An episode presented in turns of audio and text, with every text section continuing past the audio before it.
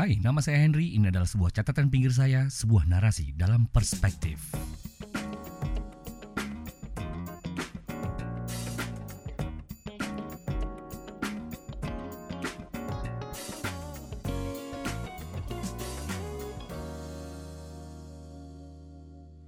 Hah? WFA ini ngapain sih di rumah? gue Mm. gua gua eh gue tuh sebenarnya kan OC, agak OCD harus sebenarnya ada sedikit OCD-nya jadi Mhm. gue ini ngelihat rumah dan mulai sumpek karena gue di tempat ini aja akhirnya hasilnya adalah gue mengubah beberapa interior dan acak-acak taman gue bikin ulang taman gitu dong Oh, Nggak ada kerjaan. Bosen Ya. dong ya? Eh, enggak sih nggak bosan sebenarnya gue tuh justru lagi sekarang lagi mikir-mikir begitu gue lu start sesuatu lu kan tiba-tiba lu harus berhenti gitu Mhm. pernah nggak sih lu kayak gitu Iya, lu em- emang. tiba-tiba lu ngerasa kayak lu bangun rumah lah lu bangun satu habis Hmm. itu "Ih, kayaknya ini Terus-terusan juga kurang ya? juga kurang akhirnya nggak ada oh. malah gue makin mikir sekarang aduh ini kalau udah udah lebih cepat kelar gue belum beres nih kerjaan yang di sini Kau penting Nah, lo sekarang udah ada di podcast gue. Lo kok diem sih lo? Oke. Tiba-tiba diem. Jadi Tiba-tiba lo, diem, lo oke. ada di podcast gue dan gue Mhm. pengen orang tuh denger cerita lo. Karena cerita lo tuh menarik banget kan. Cerita lo tuh menarik apa? banget menurut gue kayak apa ya? Kayak belut listrik nggak nggak kelar-kelar. Nggak berhenti-berhenti. Jadi gue gua gua welcome you in my podcast dan gue pengen lo biar biar pendengar podcast gue tahu lo siapa sih. Boleh nggak memperkenalkan diri lo sebentar? oke Hen nama gue Hetty gue nggak punya nama panggung gue biasa dipanggil Hetty eh dari kecil gue dipanggil Hetty aja ya Eh, gue eh, gue ini gue udah sebenarnya gue nih udah golongan uh, Uzur. mid year ya Eh, umur gue udah um, umur, well ya nggak Dari- boleh sebut umur ya Iya, nggak- dari nggak nama ya dari nama kelihatan. dari nama kelihatan, Iya ya nggak? ya gue gue sekarang gue sekarang kerja di gue sekarang kerja di sebenarnya di Perum BUMN Mhm. pegang Ngurusin apa? manage eh, ngurusin marketing dan pelayanan sebenarnya lebih ke operational sama marketing gitu ya Oke. di eh, lu denger lu tau nggak di apa, Apa? di Indonesia ini ada World Her- World Heritage. UNESCO World Heritage Tahu, Jawa Tengah tahu. ada Borobudur Prambanan ya Oh, Prambanan termasuk ya? Ya gue gue manage itu sekarang Oke. Jadi eh, bagian dari ini BUMN sebenarnya. Jadi Hmm. eh, sebenarnya korporasi tapi eh, saham dimiliki 100% oleh pemerintah gitu. Oke. Nah, Ada juga Ratu Boko. Jadi prinsipnya gue ada di tourism industry sekarang. Tapi gue sebenarnya sebelum ini gue lama banget poi oh, I think more than 20 years ya itu di eh, FMCG industry. Beda banget. Nah, ini jadi menarik nih. Jadi menarik. Lo lo sekolah apa sih sebenarnya sampai lo bisa di BUMN sama di FMCG 20 tahun itu? Hmm, Enggak sekolah, nih, sekolah kan? sebenarnya. Tapi sekolah kan? Oke, gua eh, S1 gua believe it or not, gua pernah jadi arsitek ya, walaupun arsiteknya Astaga. well cuman Buat cari cowok tahun kali ya, dua tahun gua jadi arsitek, jadi background gua tuh sebenarnya S1 gua tuh arsitek, Hen, Heeh. Eh, arsitektur maksudnya, Ah, terus ah. eh, harusnya gua jadi arsitek dan Ah. memang betul pada saat gua lulus, gua sempat kerja di satu company gitu ya, Mhm. eh, yang memang em, perencana gitu, perencana Hmm, arsitektur hmm. gitu. Jadi lumayan lah sempat kerja jadi arsitek beneran dua tahun. Tapi sebelumnya Mhm. uh, gue itu waktu kuliah ya gue sempat Hmm. ini sempat uh, bikin usaha kecil-kecilan lah sama teman-teman gue gitu ya. Bikin apaan? Waktu gue masih masih di Jogja. Jadi waktu itu gue sekolah di Jogja. Gue eh gue Ah. tuh agak aneh. Sebenarnya gue tuh uh, lahir di Jakarta Heeh. ya, uh, lama di Jakarta. Heeh. Waktu gue lulus SMA, gue tuh merasa bahwa kayaknya gue pengen kabur dari Jakarta lah, pengen ngerasain tinggal di uh, kota lain. Waktu itu uh, di era gue tuh gue masih harus daftar di uh, apa ya di uh, ada rayon-rayonnya gitu. Kalau anak Jakarta ya lu bisa daftar di UI, ITB gitu. Cuman kalau gue pikir kalau waktu itu nggak boleh, kali lu uh, daftar Jakarta apa di rayon Jakarta dan Bandung misalnya, lu nggak nggak punya kesempatan untuk daftar di Jawa Tengah gitu. Padahal sebenarnya gue pikir, wah kalau Bandung deket banget gitu. Ntar gue bolak balik ditengokin gitu ya sama sama orang tua. Jadi waktu itu gue nekat kabur dari Jakarta. Gue melarikan diri nggak bilang gitu. Gue kabur pergi ke Jogja dan gue uh, daftar uh, mandiri. Dan supaya dapat gue bisa ambil. Nah, uh, gue akhirnya dapat di Oke. di UGM ya. Nah, oke. dari situ akhirnya gue memang eh, ambil arsitek- arsitektur. Soalnya gue gue tuh salah satu hobi gue tuh SMA tuh adalah gambar. Gue pikir gue Oke. Iya gue gue mau ambil route itulah gitu. Mhm, mhm. Kemudian eh, gue juga sempat apa ya sempat eh, daftar di aneh juga sih dapat daftar eh, di ISI Ikatan apa Institut Seni Indonesia. Heeh, isi di Jogja. Nah waktu itu kan memang aku pikir ya gue suka gambar ya udahlah ya sama kayak anak sekarang ya. Gue sukanya wah gue sukanya eh, apa eh, sketsa, gue sukanya bikin kayak gitu. Gue pikir ah, udahlah gue kayaknya mungkin jadi seniman aja deh gitu. Jadi gue sempat ambil itu. Ternyata bokap gue tuh marah-marah karena eh, merasa bahwa gimana masa mau jadi pelukis di pinggir Malioboro gitu ya. Jadi waktu gue keterima itu disobek-sobek tuh suratnya apa namanya nggak jadi nggak jadi Gak jadi gue disobek-sobek karena ngapain gitu loh mau kamu jadi akuntan atau jadi apa kayak gitu yang jelas-jelas eh, apa eh, menjanjikan gitu Di artinya secara di- di karir masa- tuh ada duitnya Iya di masa di itu, masa itu di masa Di itu. masa Kalau sekarang itu. menjanjikan karir Iya. itu adalah musisi. iya ketahuan angkatannya ya ketahuan banget Nah, lo kenapa tadi kan lo Nah, sempat cerita lo bikin bikin bikin sesuatu tuh yang Nah itu, kecil-kecilan. nah itu awalnya. Makanya, jadi artinya eh, memang dari awal tuh ada ada ada ada interest ke sana gitu. Ah. Jadi jadi waktu gua keterima di Jogja akhirnya, kemudian gua ambil eh, dan gua nggak nggak ada jadi daftar di UI dan ITB ya. Jadi gua keterima di eh, gua jadi arsip ya keterima di arsitektur di di masa gua kuliah itu kan memang nggak jauh-jauh memang eh, adalah em, belajar grafis lah, belajar biasa lah ya gitu. Nah, gue sempat kerja di sebuah apa namanya itu sebuah apa eh, konsultan gitu ya. Waktu itu kan memang kalau anak kuliahan kan cari duit tambahan ya jadi konsultan gitu jadi researcher gitu. Gue eh, kerja di satu tourism eh, kayak semacam eh, tourism consultant gitu jadi tourism planning plan planner gitu. Kemudian di situ mm, memang gue juga gue inget banget zaman-zaman itu kan kita banyak bikin eh, habisin waktu di depan komputer lagi lagi seru-serunya tuh ya bikin grafis bikin apa. Dan kita sering bikin lucu-lucu gitu. Jogja itu kan gudangnya plesetan tau nggak Hmm, plesetan hmm, hmm. jadi em, zaman itu tuh kan orang eh, kalau zaman anak Jakarta zaman dulu kan mungkin ada slang. Kalau di Jogja juga ada slang tapi slangnya slang eh, beda ya kayak eh, slang tapi eh, diambil dari eh, bahasa oh apa ya Hono Coroko gitu kan dia Iya, bisa iya, iya, ada iya. aksara Jawa yang dibalik-balik Iya, gitu nah Si itu seru banget Nah, Malang itu- juga itu, ada kan? Di Malang, Malang juga, juga ada. ada ya Malang. Maksudnya Oh. sebutan-sebutan di Malang kan suka dibalik-balik. nah ya kayak gitu Ya kan, Mas dipanggil Tapi emang- Sam gitu kan? Nah, ya ya ya ya ya. Ya nggak nggak semua orang ngerti sih, cuman Iya. bagi orang Jogja waktu itu seru banget lah ya. Mereka merasa itu masih hits banget. Nah, ketika gue kerja di sana di konsultan itu, eh, salah satu partner di sana bikin eh, jadi tim yang bikin eh, shopping center pertama di eh, mall ya, mall pertama di Jogja gitu. Jadi dekat Malioboro itu pertama banget dan Galeria. waktu itu Bukan ya?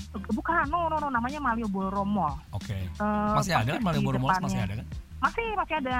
Itu di depannya Jalan Malioboro itu sepanjang Malioboro itu waktu itu masih belum ada sama sekali. Dia pertama dan dia berpikir gimana ya caranya supaya mall yang pertama ini rame gitu kan bisa ter- eh, tarik traffic gitu. Terus gini, eh, kebetulan karena kita lagi sering ngumpul di eh, di situ ya di office itu di- ditawarin ke kita mau nggak kamu eh, bikin sesuatu di di tengah-tengah eh, di mall itu kan ada ada plazanya di tengah-tengah situ bikin apa kayak jualan apa kayak biar rame isi aja gitu. Kalau zaman zaman dulu ya kita juga mikir waduh jadiin kaos aja nih jualan Hmm. kaos gimana? Hmm. Cuman eh, kaos yang kita jual bukan sebagai kaos tapi kita jual sebagai eh, souvenir karena Jogja dari zaman dulu udah menjadi eh, tourism um, Destination. destination kan. Iya, Jadi iya, iya. ya udah ya kita Mhm. bikin kaos eh, yang di depannya kita coba bikin eh, aku aku waktu berpikir udah deh bikin grafis grafis yang eh, apa ya juk juk kita sehari-hari yang yang uh, deso kampungan norak Mhm, ini mhm, tadi kita bikin mhm, kaos mhm. kemudian kita coba bikin untuk uh, jadi souvenir dan itu akhirnya sampai sekarang masih jalan jadi Nah, lu sampai terjun itu sendiri tuh. uh, adalah Lu ngegambar sendiri. Lu ikut juga ngegambar awal-awal. gue waktu awal tuh kan ada tiga orang yang paling Mhm. yang yang paling aktif ya waktu itu ya jadi gue lebih banyak ada teman gue yang memang uh, memang graphic designer juga ya kita sama-sama nge- ngedesain ya karena sama-sama apa basicnya adalah atau backgroundnya kan arsitek semua arsitektur semua. Jadi uh, kita ngerti lah grafis. Nah terus uh, gue tapi gue lebih banyak ngurusin marketing gitu. Jadi gue uh, waktu uh, mikirin konsep awalnya gimana ya ini yang jualan siapa. Paling gampang itu jualan adalah uh, teman-teman sendiri. Jadi waktu itu gue mempekerjakan teman kos gue teman-teman kos Sadis, gue gue sadis. Yang pernah Teman-teman jadi kos teman kan- kosnya lo mesti dengerin podcast ini nih. Gila gue dikerjain sama Heti zaman dulu. Eh, tapi ya, Apa? tapi itu keren banget Kenapa? Soalnya Kenapa? gini loh, lu kebayang nggak? Zaman itu kan ya namanya namanya SPG itu I think itu uh, mungkin SPG SPG paling keren pertama sebelum sebelum apa uh, sekarang kan semua orang merasa nggak malu lah ya jualan tapi uh, zaman dulu kan sebenarnya orang merasa bahwa ya jualan-jualan itu kan nggak semua orang punya punya apa ya mau gitu loh untuk jualan di mall ya. Dan waktu itu kita membuatnya menjadi sangat uh, seksi gitu loh. SPG itu jadi keren gitu. Jadi datang kalau zaman dulu orang jualan cuma jualan kaos biasa begitu nah kita coba bikin uh, kita coba dari awal ya Heeh. itu mereka tuh udah uh, nggak jual tapi mereka telling stories lewat kaosnya. Jadi sama Oke, sebenarnya kayak sekarang oke. produk-produk udah udah mulai Udah jual narasi kita dari zaman oh, oh, Dari zaman dulu udah jalan 90-an udah cerita kita ya. lakukan itu. Tapi yang hebat menurut gue, eh, menurut gue yang hebat adalah lo memberdayakan teman kos lo. Jadi kalau orang sales sekarang kan adalah lo mulai dari apa yang lo punya. Jadi yang lo Mm-mm, punya kan betul. kenalan sebelah kan, sebelahan kamar lo kan. Lo memberdayakan mereka untuk ikut jualan dan jadi market lo juga. Betul betul banget. Kan? bayangin ya lu punya teman kos misalnya gini kayak gue waktu itu punya teman kos kos gue berapa 20 25 gitu ya itu cewek semua ya. Segitu eh, mereka juga punya berapa community satu orang punya empat lima community kebayang nggak sih? Jadi sebenarnya eh, instantly gue udah dapat berapa gitu kalau kita berdayakan semua. Belum belum lagi bahwa eh, eh, kemudian kita juga ngasih mereka waktu itu ya kita tuh nyebutnya em, si gad, apa si SPG SPG SPG SPG keren itu kita sebut eh, gada depan gitu ya gardep istilahnya. Nah mereka mereka ini juga akhirnya eh, jadi punya komunitas gitu loh gardepnya waktu itu eh, nggak tahu lo masih tahu nggak ya brandnya sih mungkin sekarang udah Gue eh, pernah, kalah sama gue pernah, gue pernah gak ada depan tak pernah tahu gue. Jadi sampai sampai suka diimitasiin kan kaos lo.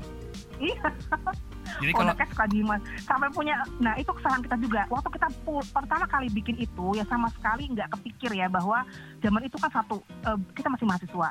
Terus kita nggak punya background manajemen yang strong. Sehingga kita juga nggak ngerti sebenarnya apa sih yang mesti dilakukan untuk eh, memprotek sebuah brand. Dan kita nggak nyangka oh brandnya bisa segede itu ya.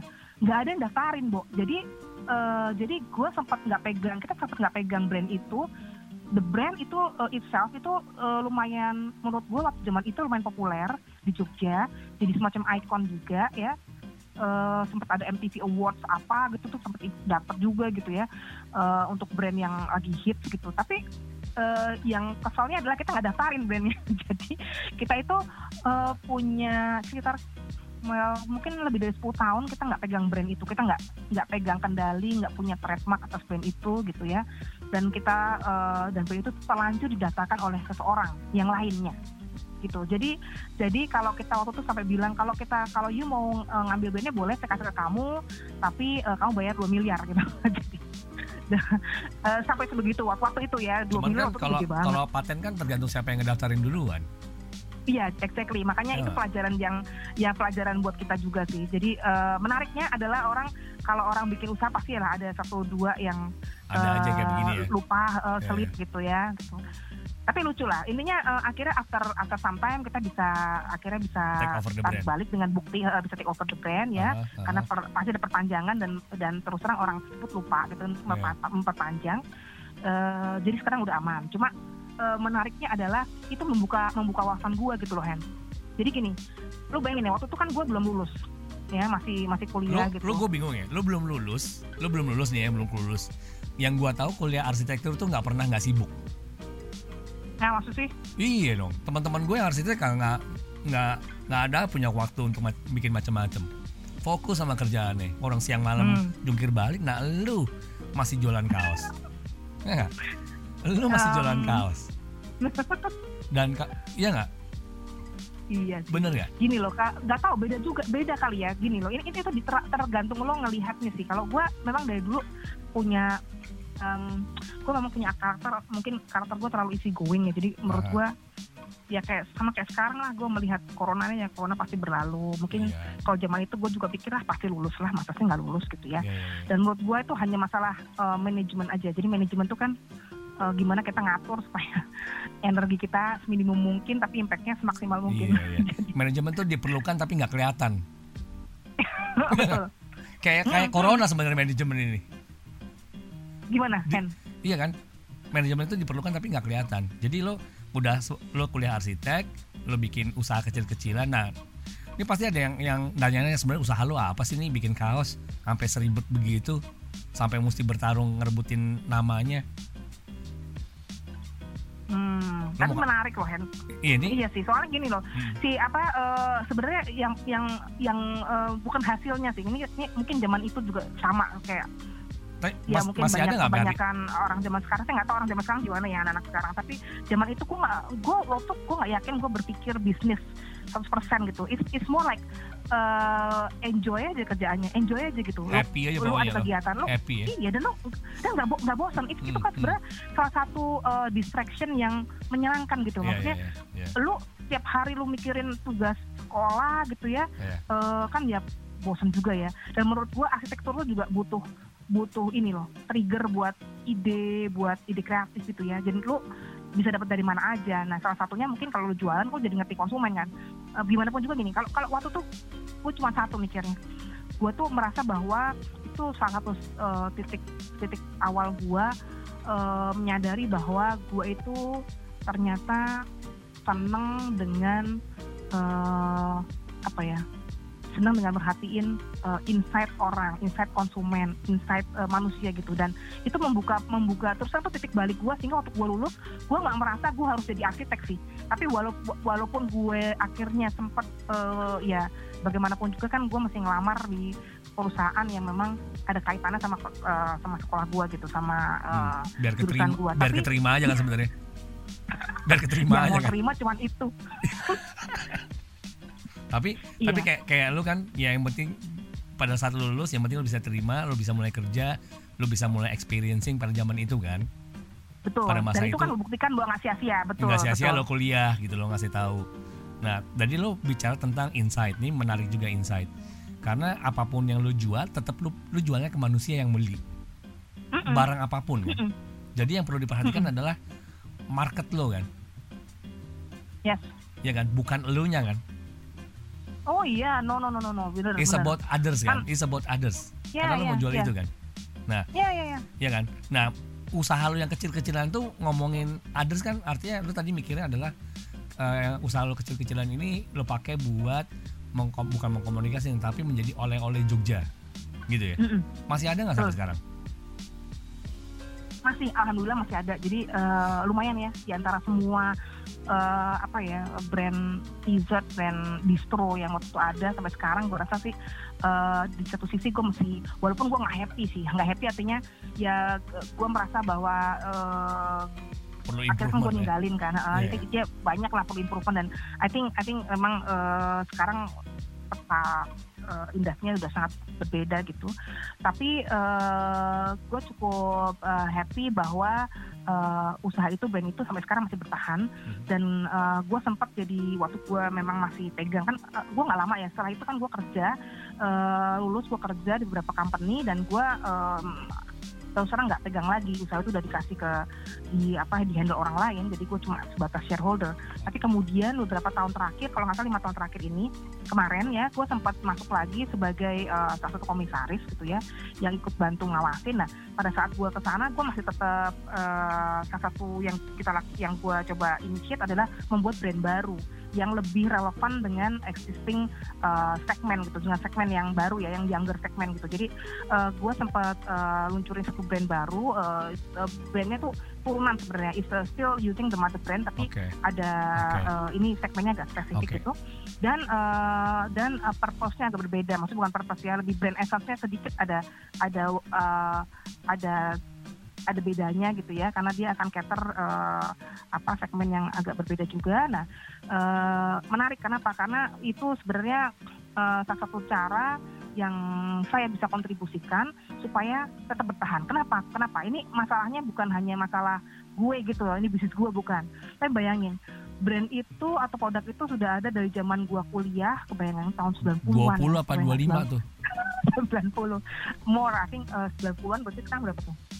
Uh, ya 20-an 20 lebih tahun, ya, ya, 30 20 tahun. Iya, 30 tahunan 30 lah. tahun. Nah. Nyaris nyaris 30 tahunan. Nah, uh, ada orang-orang loh, Hen.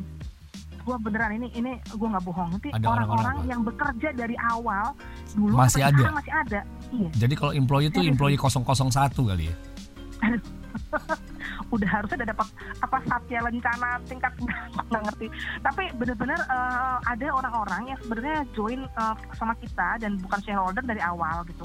Ya mungkin nggak awal banget lah mungkin dari tahun 90-an sekian tapi masih 90-an gitu. Sampai sekarang dan masih bertahan. Artinya ada orang-orang loh yang me- me- me- apa mendedikasikan dirinya gitu waktunya hidupnya gitu kan ke situ. Jadi ini ini masalahnya bukan hanya bisnis gua untuk keuntungan gua gitu.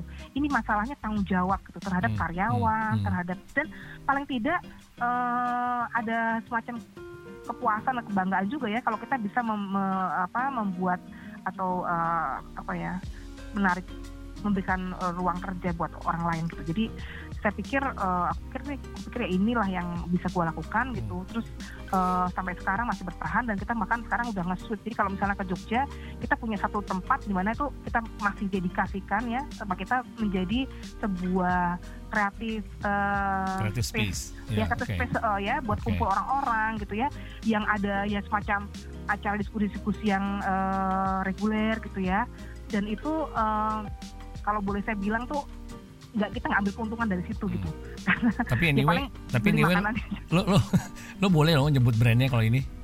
oh gitu ya Boleh dong. Siapa Oh, tahu boleh. siapa tahu kan ini ini brand sudah 30 hampir 30 tahun kan. Yang jelas. Iya Ya gue sering Udah sih dapat oleh-oleh ini dari temen gue kalau ke Jogja. bosan ya lo dan apa namanya eh ya brand ini udah hampir 30 tahun dan lo lima tahun yang lalu sempat masuk lagi tapi dengan experience yang beda dibandingkan lo waktu Hmm. mulainya di masih kinyis-kinyis gitu masih mulai gitu ya. Tapi lo merasa sekarang lo punya sebuah tanggung jawab. Jadi setiap usaha yang lo bikin tuh kayak lo punya tanggung jawab bahwa ada orang yang terlibat since the beginning dengan usaha ini. Dan mereka masih eksis sampai sekarang. Hmm. gitu kan?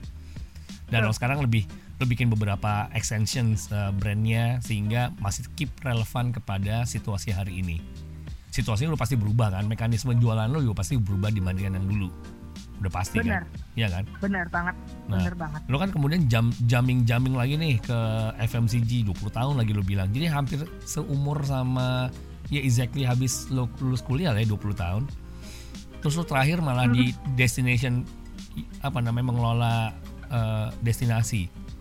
Itu kan jadi menarik bagaimana lo bisa switching one to another. Kayak hidup lo nggak nggak suka di tempat yang sama. Ya nggak? Iya kayaknya gue memang eh, memang adrenalin junkie. Nah em, jadi apa yang lo apa sih yang lo apa yang lo cari sebenarnya dalam hidup mbak? Apa yang gue cari ya? Heeh. aduh. Gue eh, pada prinsipnya gini loh. Kalau gue tuh ngerasa kan hidup tuh kan cuman hidup tuh kita cuma dua per tiga dari eh, dari umur kita tuh bisa dipakai ya kan?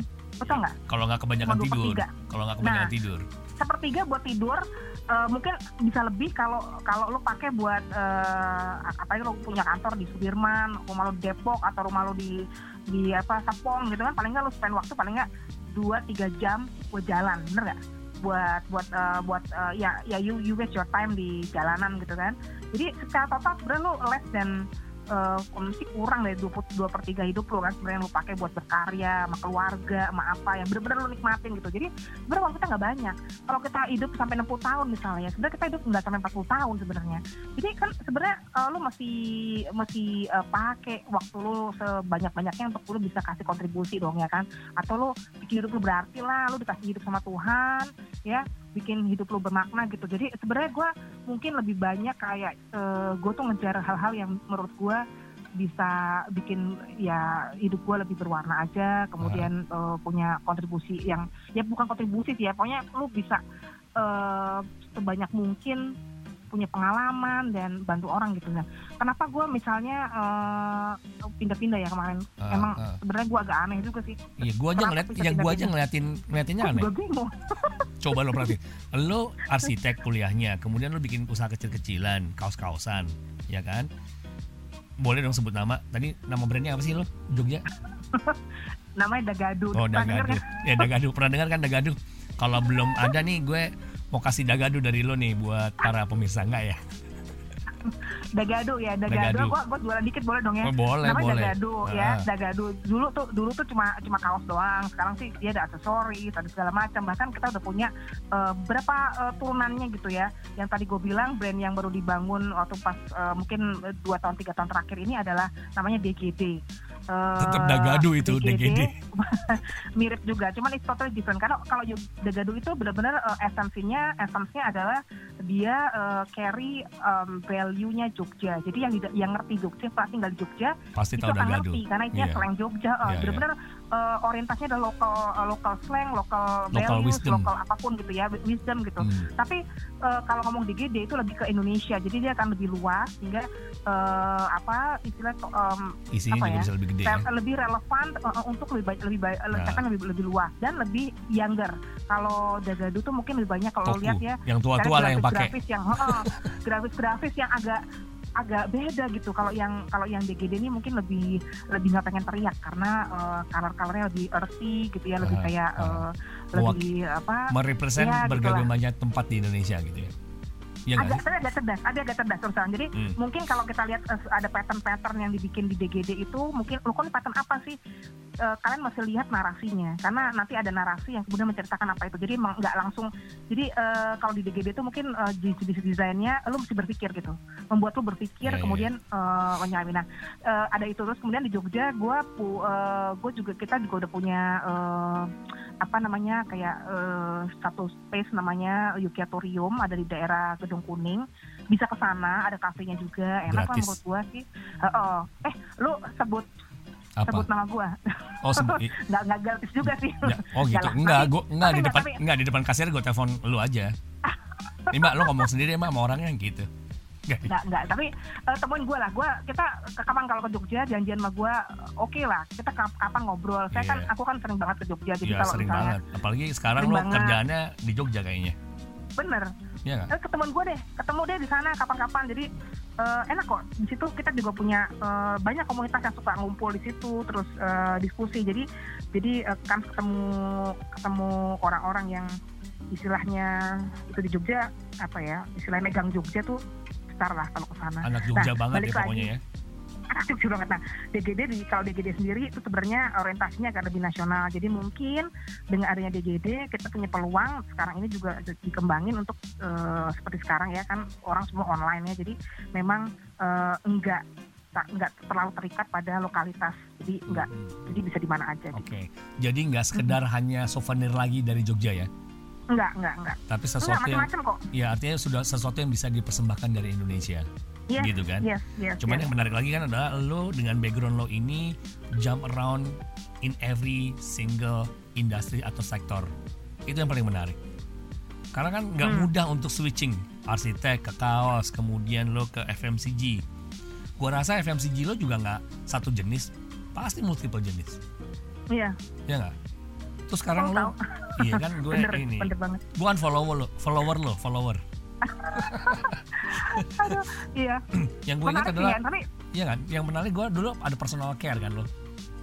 ada jadi gue pernah pernah gue tuh staff eh, jadi gini ke kalau ngomongin ngomongin FMCG sebenarnya gini gue kan eh, itu kan yang tadi gue bilang ya di awal ya gue eh, begitu bikin eh, da- begitu eh, bikin dagadu sama teman-teman itu eh, itu membuka mata gue eh ternyata eh, mark apa consumer marketing tuh menarik banget ya gitu gila ya nih eh, keren banget enak banget ya merhatiin orang sebenarnya arsitektur pun juga nggak jauh dari itu sih karena kan kita tetap eh, harus understand client ya Hmm. mengerti mengerti Ya. eh, needs-nya mereka apa Dan Kemudian- bangunan bangunan eh, itu menyatu kepada orang yang tinggal di dalamnya kan. betul Ya kan? jadi intinya benar benar jadi benar. Jadi gimana caranya supaya uh, semua yang kita bikin itu entah service kayak produk kayak relevan. Kata kuncinya kan relevan. Harus relevan terhadap uh, apa uh, kan, uh, konsumen terhadap pengguna. Kemudian paling penting sendiri adalah apa pun yang kita kasih. Kita kalau jualan mau produk mau uh, jasa mau apa pun kan sebenarnya kan kita ngasih solusi. Bener nggak Hen uh, it's a solution gitu. Jadi sebenarnya uh, solusi itu berarti kan harus harus harus ngerti problemnya apa, harus ngerti isunya apa, harus ngerti insight-nya, harus ngerti motivasinya, needs-nya gitu ya, uh, wants-nya orang-orang. Jadi uh, sebenarnya kalau menurut gua sih nggak kalau dibilang beda ya beda, dibilang ada benang merahnya, ada benang merahnya. Sama-sama ngomong soal uh, demand, needs, insight, uh, ya motivasi gitu ya, uh, inner motivasi dari uh, target uh, konsumen siapa pun itu. Nah, uh, kalau ngomongin FMCG, nah dari dari awal gue bikin uh, dagadu itu, gue jadi merasa bahwa kayaknya emang gue nih uh, punya passion di sini di, di consumer marketing. Jadi waktu uh, abis gue sempat jadi arsitek dua tahun, waktu itu arsitek nggak kayak arsitektur nggak kayak sekarang. Arsitektur sekarang kan udah keren ya. Dua zaman dulu tuh kita lebih banyak waktu itu ya orang masih klien-klien tuh masih minta uh, masih sangat apa ya sangat kemasan. Jadi masih minta pintu minta pintu yang begini dong minta warna kayak begini dong gitu. Jadi benar-benar bukan konsepnya tapi lebih banyak uh, sebenarnya lebih banyak uh, kemasan packaging dan segala macam gitu. Jadi waktu itu gue merasa bahwa wah ini industrinya kayaknya masih belum siap untuk benar-benar menerima konsep secara total. Jadi waktu itu gue pikir uh, oke okay, apa gue switch ya gitu nah waktu itu gue juga ngambil wah mumpung gue masih baru-baru masih punya ruang dong gue buat nyoba industri baru gitu. Jadi um, gue sempat masuk ke export company sempat masuk ke uh, apa uh, perusahaan yang lebih ke apa ya manufacturing tapi besar gitu yang kita hanya develop produk untuk orang lain. Artinya orang udah order tinggal bikin gitu dan gue baru, baru berpikir wah nggak seru nih gitu. Kenapa? Karena we are not covering something kita cuma bikin gitu loh. Kita cuma uh, terima order gitu. Nah gue pikir-pikir kayaknya kalau mau belajar uh, consumer marketing yang bener ya gue masih masuk di fast moving consumer goods gitu. Jadi uh, akhirnya gue bahkan hand gue bahkan berani downgrade loh hand dari posisi waktu itu gue udah manager gue downgrade loh. Gue terima posisi di mana gue harus start dari manajemen training uh -uh, sadis banget loh. masuk iya. sadis loh itu. Gue iya tapi buat gue waktu itu why not gitu loh. Kenapa nggak ke situ pertanyaan kalau tanya ya kenapa lo mau? Jawaban gue kenapa enggak gitu. Kenapa enggak ya udah gitu. Terus maksud gue ya udahlah gitu. Let's let's start. Kenapa? Karena gue udah tahu bahwa ini mungkin jalan uh, mungkin ini industri yang gue pengen uh, pursue gitu. Jadi uh, memang dari awal gue selalu melihat itu tidak jangka pendek gitu. Gue selalu lihat agak-agak panjang ya ini ini mungkin masalah karakter juga ya Iya, gue bilang ini, ya? ini adrenalin junkies makanya lo nggak suka di satu tempat yang sama. All over the time lo selalu berubah. Tapi uh, selalu ada benang merah yaitu consumer insight. Tapi yang menarik lagi adalah di masa-masa berkarir lo ini kan berarti lo total karir lo udah 20 tahun lebih kan. Dan lo mm -hmm. sekarang memilih untuk ada di cultural destination. Betul. Iya nggak? Dan ini secara struktur organisasi juga beda kan lo bilang tadi BUMN kan? Ya kan? Berarti beda uh, banget loh. iya. dari dari dari private dari own company ya Dagado tuh gue bilang own company kemudian lo jadi private uh, private iya. company bisa nasional bisa multinasional sampai sekarang lo ada dua BUMN jadi pengalaman iya. lo lengkap sebenarnya. Gila ya, ya gak? enggak sih. Biasa aja sih. Banyak aku rasa yang enggak gue yang bilang itu gila. Uh, gini Hen, gue kan uh, di FMCG sendiri kan gue juga nggak satu tempat tuh, gue juga pindah-pindah kan uh, dari dari ada food ke food company, kemudian uh, pindah sampai ke uh, personal care tuh, personal care ngurusin ini gue lebih lebih sedih lagi pada saat gue ngurusin personal care, mm-hmm. ngurusin brand yang mm-hmm. uh, sebenarnya produknya adalah buat baby, mm-hmm. itu gue kehilangan bayi gue inget nggak? Yeah, iya, Jadi yeah, yeah, uh, gue gue sempat uh, anak gue lahir mm-hmm. meninggal pada saat uh, eh, gue handle produk baby jadi hmm. tapi gue waktu itu nggak tahu kenapa ya mungkin karena inilah kira-kira uh, salah satu keanehan yang mungkin orang lain juga nggak lihat. Lalunya kesibukan. Kenapa bisa begitu? Gue tetap gue tetap handle itu, jadi gue nggak mau diganti tuh brandnya. Padahal gue tiap hari bikin bikin uh, apa ya namanya, bikin iklan juga berhubungan sama baby dan baby gue bisa meninggal. Tapi ya sudahlah. Uh, uh, waktu itu ya itu ngetes mental juga ya. Jadi gue sempat ke personal care sempat ngurusin uh, produk bahkan ngurusin produk racun. Jadi uh, sempat handle produk kayak uh, insektisida ya, insektisida uh, apa waktu itu uh, buat uh, obat untuk uh, apa ya uh, uh, apa ya serangga insektisida untuk nyamuk gitu serangga ya betul. Ya, ya, jadi uh, ya kayak gitulah. Mungkin gua nggak sebut brandnya nggak enak gitu. Ya jangan. Nah terus kemudian kalau ini jangan disebut sampai- brandnya jangan sebut ya. Kemudian uh, kemudian gue sampai satu titik gue bahkan masuk ke pharmaceutical company. Pharmaceutical company itu totally different loh Hen. Karena nih bukan uh, itu highly regulated. Jadi uh, produknya tuh cara handle juga berbeda gitu. Karena apa? Dia banyak sekali aturannya. Terus uh, inovasi juga cenderung lebih lama lebih lambat gitu ya. Karena proses uh, uh, apa researchnya panjang gitu. Nah gue sempat handle itu sampai akhirnya balik lagi ngurusin uh, produk uh, food lagi. Sebelum akhirnya terakhir gue pikir ih ini kategori apa lagi yang belum ya? Paling uh, telco kali yang belum ya. Tapi kategori BUMN belum nih? Kategori BUMN belum Nah, nih? cuman gini lo percaya nggak Hen? Kenapa? dari awal gue uh, gue kerja waktu Uh-huh. zaman mungkin awal-awal banget gue kerja di FMCG gue ber- Mhm. pernah berpikir begini sta- staging gue ya gue harus ngerasain multinational company kemudian gue akan gue akan mengakhiri karir gue di local company lagi Indonesian company kemudian gue pikir gue harusnya mengakhirinya bukan di local company tapi gue harusnya uh, kerja buat pemerintah buat government supaya ada lah gitu loh do something for the country ya buat kamu.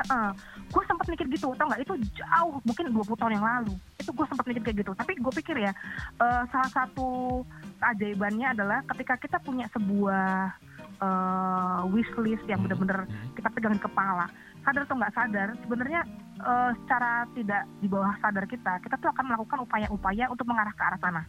Eh, ini menurut menurut menurut gue ya, karena gue juga heran, ternyata itu kejadian gitu loh kayaknya apa yang gue canangkan tuh kejadian gitu jadi eh gue mikirnya ini sebenarnya keberuntungan eh, Atau kebetulan kebetulan. atau apa gitu Eh, tapi setelah gue pikir-pikir no I think begitu orang udah punya sesuatu kalau itu bener nih dipegang targetnya itu sebenarnya kita pasti akan dapat jalan ke arah sana atau dengan sendirinya kita akan akan ngarah ke jalur itu gitu Iya. ketarik kayak magnet ya Iya. ketarik ke jalur itunya. Eh, terakhir gue setelah kerja di, di local Mhm. company itu gue is a big local company yaitu public research juga itu sebenarnya gue eh, mulai open sih terhadap eh, terhadap eh, apa perusahaan-perusahaan milik pemerintah. Karena tadinya kan oh, semua orang pada zaman gue itu kan kayaknya semua orang pengennya kerja eh, di multinational companies gitu ya. Tapi kan entah kenapa kalau menurut gue sekarang ini justru eh, kita perlu gitu loh. Kalau lihat eh, apa ya gerakan-gerakan yang ada sekarang kan juga orang-orang kan sebenarnya berduyun-duyun memang harusnya kita balikin lagi semua apa eh, pengalaman, expertise yang kita punya. Kalau bisa kita kontribusiin lah buat negara sendiri ya kita hidup dan makan di sini kok gitu kan. Jadi eh, ini menurut gua tuh closure yang buat gua sih eh, align ya se- sejalan dengan dengan ini gua dengan purpose hidup gua gitu. Ya, tapi, tapi ini kan Ya. lo dengan perubahan-perubahan itu lo struggle nggak sih? Lo kan mesti pindah kepala gitu, pindah the way how you think dan Hmm, segala hmm. macam. Gampang nggak itu Hmm. lo lakukan? Menurut lo? Gampang nggak nih? Jujur apa nggak? Kalau jujur susah. Jujur dong. Susah. namanya namanya uh, pindah industri di mana pun juga pindah industri itu kan satu industrinya beda ya pasti lo harus belajar dong karena kan uh, ini ilmu baru lo mesti uh, baca dari scratch lagi uh, pasti bukan comfort zone pastinya bukan kedua yang paling yang paling berat juga adalah adjust adjustment dengan lingkungan dengan tim baru bos baru ya terus kemudian tata cara aturan atau uh, SOP yang baru tuh kan nggak gampang juga karena lo mesti belajarin semua itu sebenarnya pasti butuh energi tiga empat kali lipat dibandingkan dengan uh, ada di company yang lo udah kayak autopilot gitu Uh, atau di industri yang autopilot. Nah kalau tanya susah nggak susah susah. Oke. Tapi menurut gua justru itu yang bikin lo hidup kan, ya nggak? Jadi lo memilih Karena- jalur itu untuk supaya lo hidup kan? Gitu ya? Supaya Kalau lo nggak tetap, uh, tetap tetap waras. excited. Kalau nggak lo lo lo lebih baik kalau tapi kan semua orang sebenarnya pengen lay-lay pengen santai-santai. Malah lo nih punya sebuah kebalikan gitu. Hmm. Um, ya, well, uh, iya emang ada. uh, tapi menurut gua kalau lo nikmatin, sebenarnya uh, selalu ada. Kalau ya mungkin gue pencinta hidup tidak flat, jadi ketika lo memang melakukan sesuatu, at least lo tuh kayak punya uh, sebuah kepuasan juga gitu ya. Ketika lo ketika lu merasa bahwa uh, bahwa bahwa hidup lu tuh uh, colorful gitu. Lu lu lu ada yang baru lu lu uh, lu ada ada yang bikin lu bangun pagi gitu ya. Terus lu aduh nih gue pengen pengen ini gitu. Jadi ada sebuah sebuah dorongan yang mungkin lebih besar ketika lu menghandle sebuah uh, case atau sebuah uh, sebuah situasi yang berbeda gitu. Kalau menurut kalau kalau gue ya, kalau gue sendiri begitu. Terus kemudian yang kedua adalah um, lu kaya aja, lu menjadi kaya atas um, Iya, tiap hari lu ngadepin hal yang berbeda lagi, kemudian hmm. lu balik lagi dan setelah itu, hmm. setelah lu ada target dan lu tercapai gitu loh, apa pun lah yang lu lakukan tercapai kan ada semacam kepuasan yang hmm.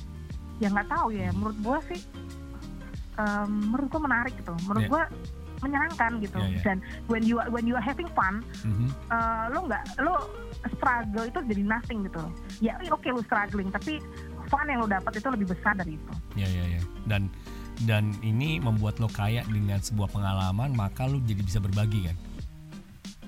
Iya. Nah memang gue orangnya seneng ngomong sih.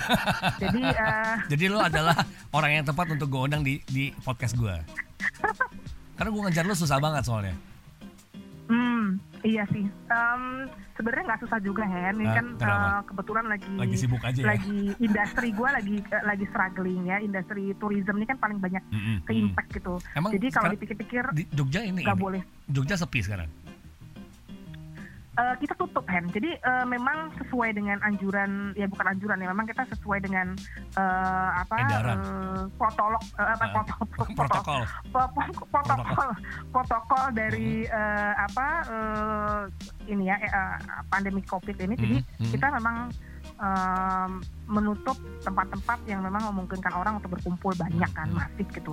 Kita udah tutup lama sebenarnya. Hmm. Yang nyaris sudah sebulan. sebulan lah ya kita sebulan tutup. Ya, ya. Ah, udah sebulan ini. Ya, Jadi uh, destinasi tutup cuman bukan berarti bahwa ini tutup kemudian kita nganggur gitu loh. Itu tuh sama sekali salah. Justru yang kita harus pikirkan adalah bagaimana kita e, menggunakan waktu ini justru untuk mundur selangkah untuk review lagi semuanya improvisasinya kualitas mungkin kita harus e, kualitas destinasi gitu kita kita coba improve gitu ya. Mumpung lagi sekarang istilahnya e, destinasi lagi istirahat nih gitu kan. Terus kemudian kita nyiapin program-program yang nyiapin nanti kalau pada saat uh, kita udah mulai buka paling nggak ada excitement, baru yang kita bisa tawarkan. Jadi, nah kenapa masih begitu? Hmm. Ya ini karena karena terus terang nih Hen ya kan selama ini orang melihatnya ya udah nih yang kasihan ojol gitu ya ojol kasihan nih begini sebenarnya yang pariwisata juga uh, sama dong. paling banyak tuh pariwisata.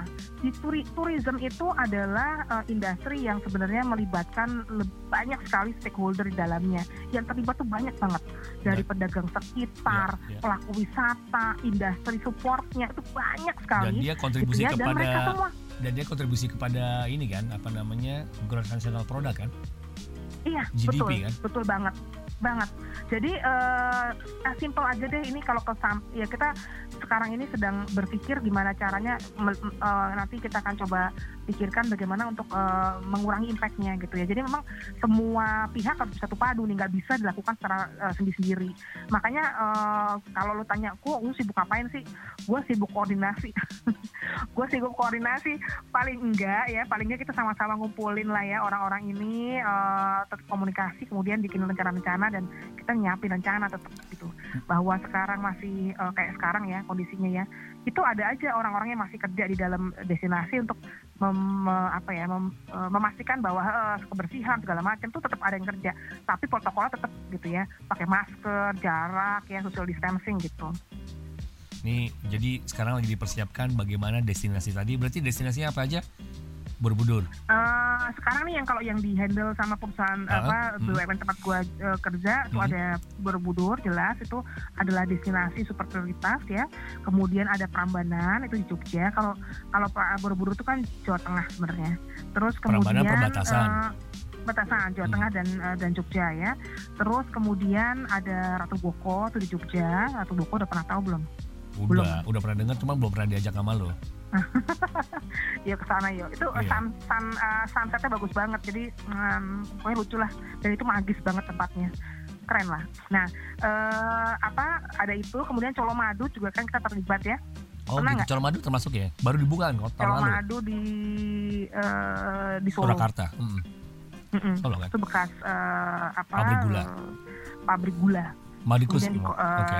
Pabrik pabrik gula. Tadinya kan pabrik gula Colomadu yang kemudian di, di apa di convert sekarang menjadi menjadi museum. Juga di dalamnya ada kafenya.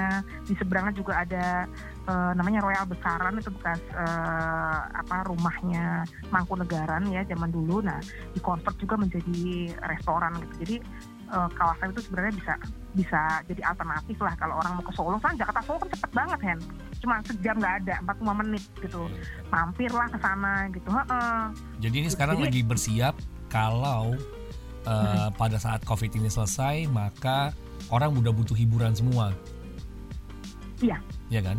Jadi eh, ya kita sih mengharapkan begitu ya, Eh, mengharapkan bahwa nanti kan pasti setelah orang dikurung berbulan-bulan, eh nggak berbulan-bulan lah ya, berminggu-minggu ya, berminggu-minggu, pastinya kan nanti butuh eh, orang pasti pengen keluar gitu ya, pengen eh, pengen berwisata ya, kita pasti akan pastikan bahwa tempat kita tuh bersih, bagus, ada atraksi baru gitu ya, dan kemudian protokolnya juga mungkin akan beda gitu, kan ini COVID ini sebenarnya ada ada apa ya ada impact positifnya juga jadi Mm.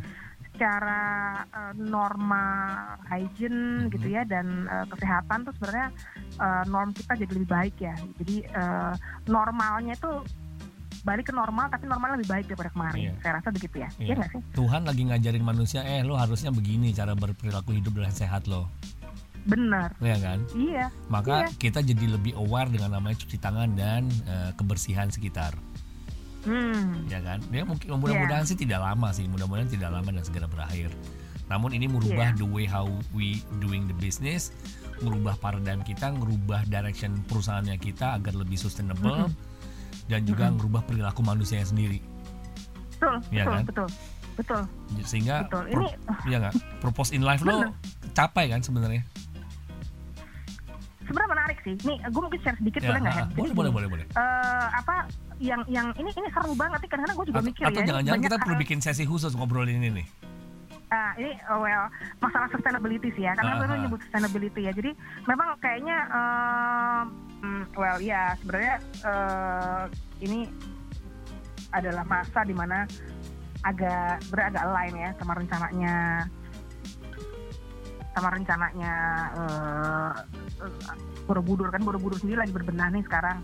Jadi eh, ada masa plan baru yang sebenarnya kita sedang sedang mulai bangun gitu ya.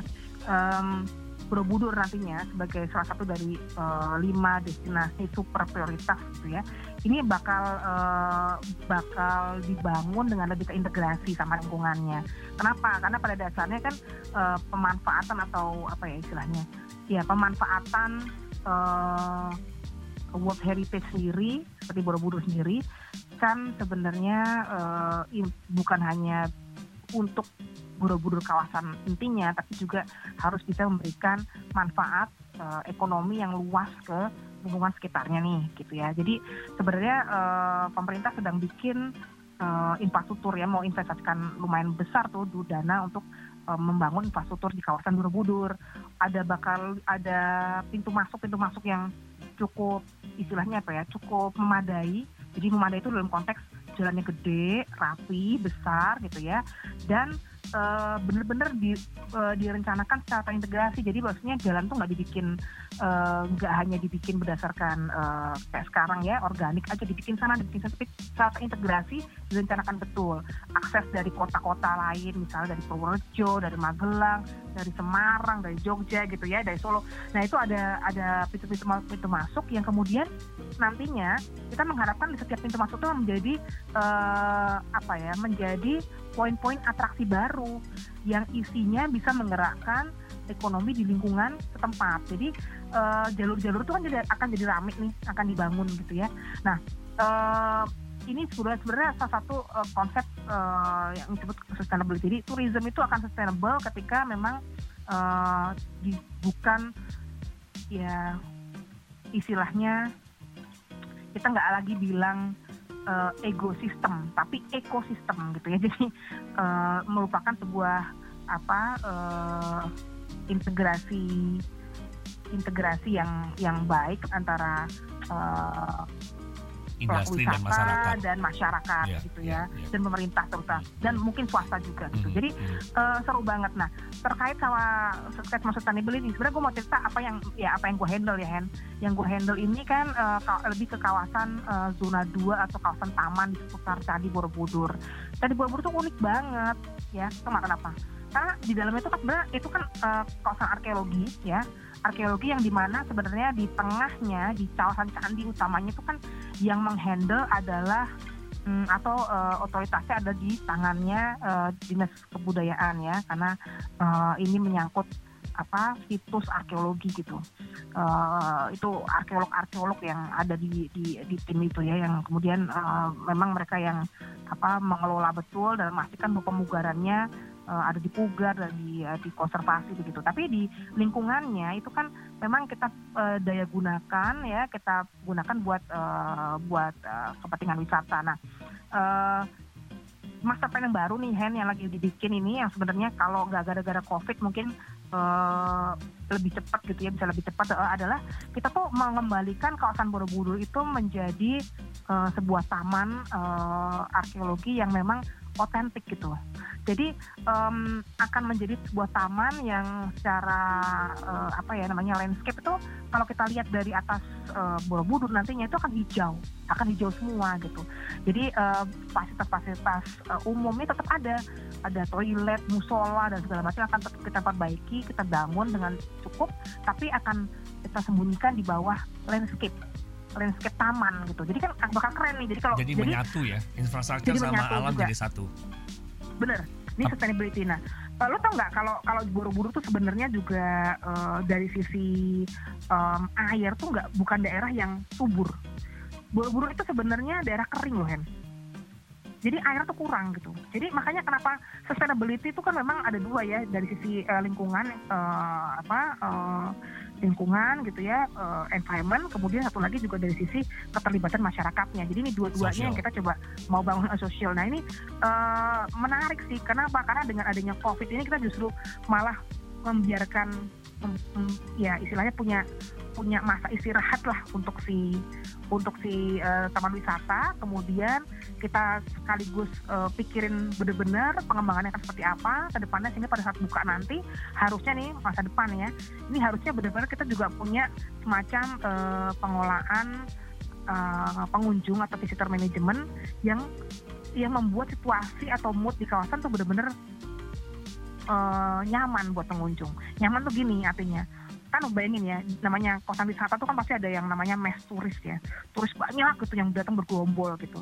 Tentu saja ada orang-orang segmen lain yang sifatnya eh, pengen eh, menikmati secara private gitu ya. Eh, apa kayak, kayak situasi kawasan wisata yang bener tuh kan enaknya orang dateng solemn gitu ya. Kalau untuk eh, untuk menikmati taman tuh paling nggak dia nggak nggak banyak eh, misalnya eh, polusi visual gitu. Nah ini kita coba coba atasi dengan desain. Makanya yang saya mau bilang nih, eh, apa sih solusinya? Solusinya desain. Untung banget nih Hen, gue kan punya background arsitekturnya, jadi paling nggak sedikit-sedikit em, bisa bisa memahami lah gitu loh. gue pikir lo ini dinas pertamanan enggak ya Eh. bukan pertamanan enggak tapi tapi pada prinsipnya kan gitu kan maksudnya eh, em, bangun suasana yang benar-benar eh, kita bisa nah itu tadi balik lagi insight. Jadi sebenarnya kalau menurut gue ini beda banget gak sih? Ya dibilang beda ya beda tapi dibilang enggak juga enggak. Kenapa? Karena common sense. Common sense-nya sama gitu. Artinya lu mesti me- kayak, kayak gue gini kan mesti masih paling nggak memahami melihat lagi segmentasi uh, konsumennya pengunjungnya kemudian memahami perilakunya mereka journey-nya mereka kemudian motivasi dan uh, apa uh, needs-nya mereka kayak apa. Nah dari situ sebenarnya pasti kita tahu bahwa ada beberapa segmen yang sebenarnya pengen diwadahi. Eh, apakah kita akan akan eh, akan eh, fokus pada satu segmen? Kalau menurut saya menurut gue sekarang ini adalah tidak gitu ya. Artinya eh, kita kita ingin memberikan eh, dua konsep nih konsep sustainable yang kedua adalah inklusif. Jadi memang mewadahi eh, banyak segmen karena itu yang kita harus lakukan apa? Yang kita lakukan adalah desain. Ini harus bisa eh, menjembatani itu. Desain yang mengatur flow-nya. Sehingga orang yang mass tadi misalnya eh, jalurnya agak beda dengan jalur yang private. Terus kemudian ada lagi jalur uh, pilgrim. Pilgrim itu jalur ritual gitu loh kan kalau kalau di Borobudur tuh kan memang uh, ada ritual ya uh, ritual uh, tiga candi ya uh, dari dari sisi uh, mendut uh, apa ke ke arah Borobudur tuh ada semacam jalur ritual begitu yang uh, memang kita juga kasih jalur khusus gitu. Jadi intinya gini, intinya sebenarnya uh, yang menarik ada dua hal sih cara uh, environment juga mesti dijaga kayak tadi airnya kurang berarti lu mesti punya apa kita mesti membangun misalnya embung-embung uh, untuk uh, apa tambungan air yang cukup kemudian memastikan bahwa semua perencanaan itu dilakukan dengan benar sehingga uh, resapan air cukup kemudian jalur-jalur air juga ini juga baik kemudian mungkin uh, kita juga bisa mengalirkan air dari sumber mata air di mana untuk bisa uh, memastikan tamannya juga tetap uh, subur gitu ya hijau gitu nggak kurang air gitu. Kemudian kita juga mesti mengatur jalur transportasi orang datang ke kawasan supaya semuanya dapat manfaatnya nggak sih? Nah kemudian uh, di samping itu juga yang tadi bahwa sustainable karena melibatkan masyarakat gitu jadi masyarakat nggak dibiarkan buka lapak sendiri di depan. Nah itu harus difasilitasi. Dan kan harus dan cuma dijaga juga. Kenapa? Karena semua orang bisa dapat bagian yang yang yang apa yang adil ya. Kemudian juga uh, saling membantu gitu. Karena kadang-kadang kan masyarakatnya juga harus diedukasi nih. Bagaimana misalnya mereka mau berjualan, berjualan nih, bikin uh, bikin souvenir. Ya jangan sama semua dong souvenirnya. Nanti rebutan. Jadi gimana caranya supaya supaya uh, di kreativitas di dalamnya juga di apa di uh, di encourage gitu ya di supaya orang-orang juga mengerti eh kita ke arah sana nih nah ini ini butuh waktu tuh Hen dan memang uh, dengan adanya pandemi ini sebenarnya salah satu yang gue lihat adalah orang mulai kebangun rasa empati sama orang lain. Kebangun uh, apa ya uh, banyak sekali empati iya, itu kan bicara solidaritas. Mm-hmm. mm -hmm, betul betul. Terus inisiatif itu datang nggak dari nggak cuma dari pemerintah gitu loh. Kalau gue lihat nih ini kayak orang gerakin semua orang tadi tidur males atau pasif apatis sekarang jadi semua gerak gitu. Ya kan? E, menurut gue nih ya satu sisi kita tahu ini bencana ya tapi satu sisi lain mungkin ini waktunya kita untuk menurut gue berbenah sih. Berbenah secara mental juga gitu. Oke ini jabarannya banyak banget ya. Gue rasa lo adalah podcast terlama gue udah kali ya Hen. Udah. Udah mulai jadi menurut gue ini sangat menarik mulai dari bagaimana menggunakan common sense dalam setiap perubahan yang lo alamin dari satu sektor ke sektor lainnya bagaimana lo struggling gitu ya bagaimana lo juga tidak suka untuk menjadi sesuatu yang uh, berada di zona nyaman jadi kata negatifnya mungkin adalah adrenaline junkies tapi it's not about that tapi bagaimana lo mengadjust dan adapt uh, apa ya adaptif kepada perubahan dan lo uh, merasa bahwa hidup lo harus punya purpose. Jadi purpose lo adalah bagaimana lo bisa berkontribusi kepada tanah air lo dan tanah air lo lo transaksikan dalam bentuk uh, mengabdi ataupun bekerja di BUMN, BUMN. Dan Jogja Borobudur adalah bagian dari kehidupan lo karena bagaimana ilmu yang lo dapatkan dari arsitektur itu bisa berguna, ya nggak? Iya, iya, wow. kembali ke kita. Tapi satu lagi Han, mm. mungkin penting-penting ya, lo masih mm. enjoy. Karena kayak mm. mungkin mm. kata kuncinya cuma cuma itu kali. Gue tuh mm. enjoy, jadi nggak mm. gue pikirin gitu. Kalaupun misalnya lo ada purpose ya, tapi ada apa pun itu, tapi lo nggak pikir. Ya paling penting adalah lo enjoy. Karena mm. lo enjoy, ya lo nggak nggak apa ya nggak berpamrih gitu. Karena kan okay. yang paling capek adalah kalau lo kerja, lo pengen, tapi lo lo lo hanya pengen itu dipandang orang gitu itu akan capek sekali karena begitu lu nggak dapat lu akan kecewa kan tapi kan when you enjoy everything you do ya udahlah pasti pasti berjalan menurut gue ya oke okay. dan gue tunggu ya posting-postingan lu film tentang Jogja ya terakhir kan lo posting tentang Jogja kan itu sangat cakep banget sih isinya kontennya Oh gitu. Iya, Jogja follow sedang. dong, follow dong. Jogja sedang. Jogja sedang beristirahat ya. Oh iya, iya, iya, iya, iya, ya, betul. Ya jadi lagi beristirahat ini gue lagi lagi nyiapin beberapa konten kan jadi moga-moga cuman gue nggak pakai account pribadi gue ya uh. tapi uh, gue bener-bener um, mungkin ini waktunya juga kita sama-sama nih kayaknya kayak mm. lu juga ya mm. punya podcast gini I think mm. uh, gue gue bener-bener appreciate ya mm. gue ada di sini kan gue um, aku memalu gitu ya karena Think orang-orang kayak lu nih harus banyak nih orang-orang yang menyebarkan positive vibes gitu loh jadi uh, bener-bener yang nggak um, ya ini era era teknologi ini nggak lu pakai cuman buat uh, komentar tapi uh, lu pakai untuk inspire orang gitu lo gue gue rasa inisiatif lo bagus banget sih Yan. Ya, gue nggak nyangka juga sih. Ya apalagi gue Bahwa- juga, gua juga gak nyangka lu ada di BUMN sih. Bahwa ketemu lo lagi gitu loh maksudnya. Tapi anyway, thank you banget Mbak Heti udah ada di sini. Eh, buat pendengar podcast yang pengen lihat perkembangan Borobudur bisa ngeliat di mana sih? Em, Borobudur Park ya, mungkin ke IG, eh, ke IG-nya Instagram dulu kali ya, eh, Mhm. Borobudur Park. Kita Mhm. juga ada website borobudurpark.com. Em, sebenarnya itu Borobudur Park, tapi juga di dalamnya ada ada Prambanannya, ada ratu bukunya juga gitu. Jadi eh, sok silakan dipantau Dan di follow ya. dan di follow. Asik.